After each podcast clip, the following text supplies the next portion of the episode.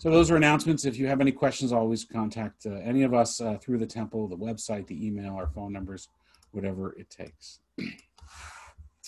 so as um, as was mentioned by that announcement, Monday night uh, will mark the 82nd, 82 years since Kristallnacht, the night of broken glass. And I want to preface my remarks tonight by saying that I would have spoken about Kristallnacht this evening regardless of what we were taught, what was taking place around the world, regardless of the election results and the simmering social tensions in the United States, and for that matter, all of the tensions that exist around the world between social and racial inequality uh, and in the, the pandemic uh, and all that it has conveyed.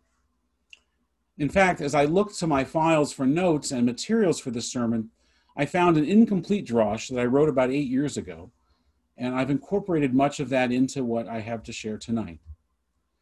So while I am painfully and uncomfortably aware of the allegory that these thoughts might have to inform the events of the day, I am perhaps most troubled by the obvious fact that all too often the lessons of Kristallnacht are, are relevant to our lives today and every day, even as we promise and proclaim in full voice, never again.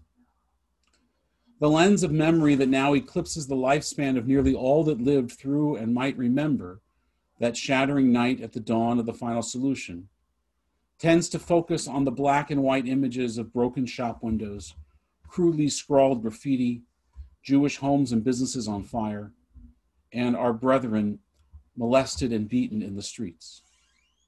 But far more than windows and glass were broken on Kristallnacht, the night of broken glass. The thin facade of humanity was shattered.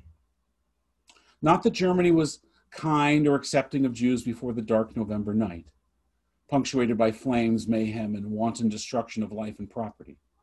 Established Germany was by no means a friend or protector of its Jewish citizens even then. But civilian Germany was up to that point somewhat restrained, if for no other reason than good citizens follow laws, adhere to social norms, and up to that moment, the laws still saw Jews as people worthy of some social standing, and civil rights.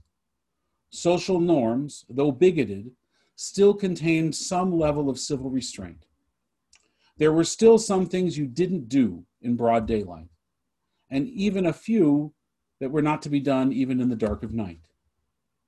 That was all, of course, until November 9th, 1938. On that night of broken glass, the law was broken.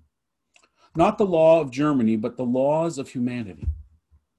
The Talmud declares, "B'makom she'ein anashim histadel lihiyot ish." In a place where no one behaves like a human being, you must strive to be a human being. Such was not the case that evening. Inhumanity ruled the night.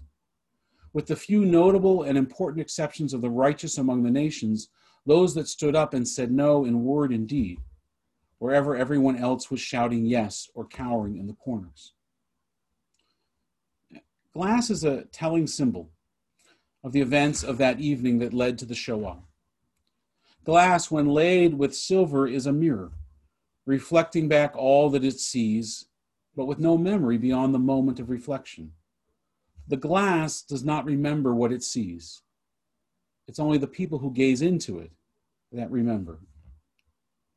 Tonight, and in this moment of democracy when we must look into the glass mirror, and see the reflection of every human being staring back at us, not our differences, but our similarities.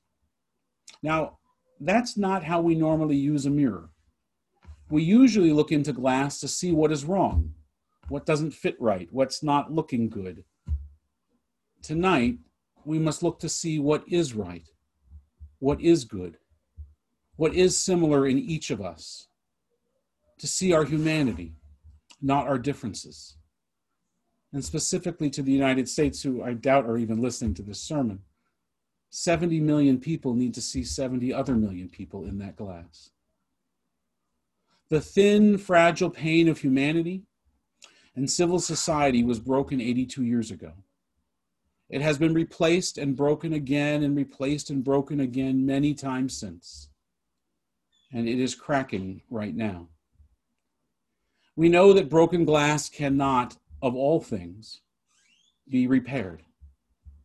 Rather, broken glass must be restored, relaid, reglazed, and ultimately replaced.